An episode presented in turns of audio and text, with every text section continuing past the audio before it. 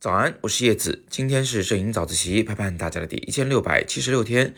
很抱歉，今天早自习又稍微晚了一点，呃，不是早上发的，原因呢是这几天都在出差，前天还在杭州，昨天去上海看莫奈的展，也给大家做了直播。呃，今天呢我又回到了杭州，明天要去宁波了，然后就要开始为期六天的房车自驾的真人秀。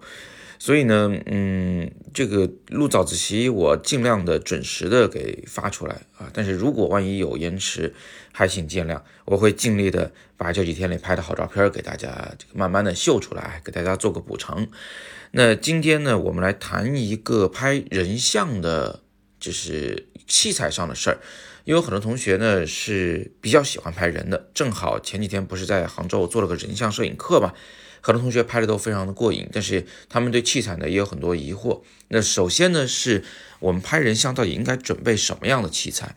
我们最关心的其实还是镜头的焦距。那我这个我比较推荐大家的呢是准备三十五毫米、五十毫米或者七十五毫米的这个焦段的定焦镜头，或者涵盖这个焦段的变焦镜头。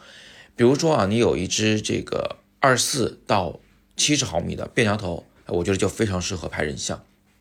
那为什么有的人会更喜欢定焦头呢？主要是因为它有更大的光圈，呃，就会有更加明显的前景虚化及背景虚化，呃，同时呢，它的画质也会比变焦头就在同级别同成本的情况下啊，会更好一些。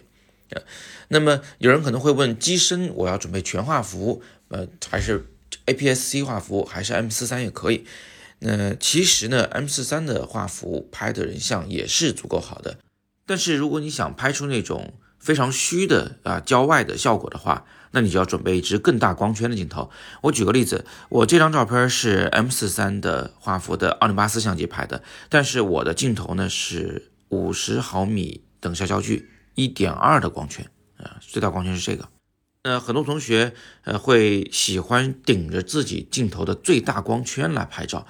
其实用这种参数拍照呢，有一个呃可能的后果，就是因为它的光圈实在是太大了，所以景深太浅，对焦稍有不慎，就可能会导致这个人物的眼睛会模糊。除了小心对焦以外，这个时候其实我们有一种就比较。依赖器材的解决办法，就是如果你的相机有非常强大的脸部和眼部跟踪的话，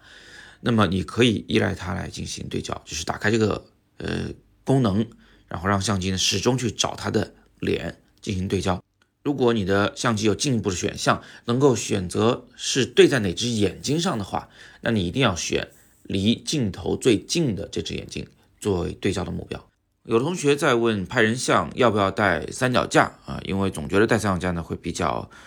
就是专业一点，但是实际上呢，就是因为人像摄影的构图啊是时时刻刻都要变化的，带三脚架呢会多有不便，所以我们尽量的不去使用它。我还曾经被学生问过，就是拍戴眼镜的人，因为要防止眼镜上出现那种反光，他说能不能用偏振镜来解决这个问题？要不要加一个附附加的小滤镜？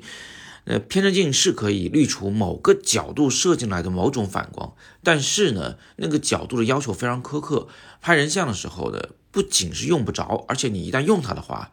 呃，第一来会降低画质，第二来呢，它会让皮肤的质感也变得非常奇怪，因为皮肤上有些反光是自然发生的，是应该被留下来的。呃，同时眼睛上的反光还不一定能去得掉，所以不推荐。最后嘱咐一句，拍人像你要准备的器材其实远远不只是相机和镜头上的事儿，更多的其实是你要在什么样的环境中来拍摄，要准备哪些道具，以及你要请模特准备什么样的衣服。请造型师准备什么样的妆？只有这些条件全都到位了，你才能够拍出一个精致的好看的人像。那今天我们就聊到这里，那以后有机会我再给大家解说这张照片里我用到的一些，比如说用光啊、构图啊或者色彩搭配上的技巧。关于人像摄影，你们如果有什么问题，也欢迎在底部向我留言，我会尽力为你解答。那今天呢是摄影早自习陪伴大家的第一千六百七十六天，我是叶子。每天早上六点半，微信公众号“摄影早自习”，不见不散。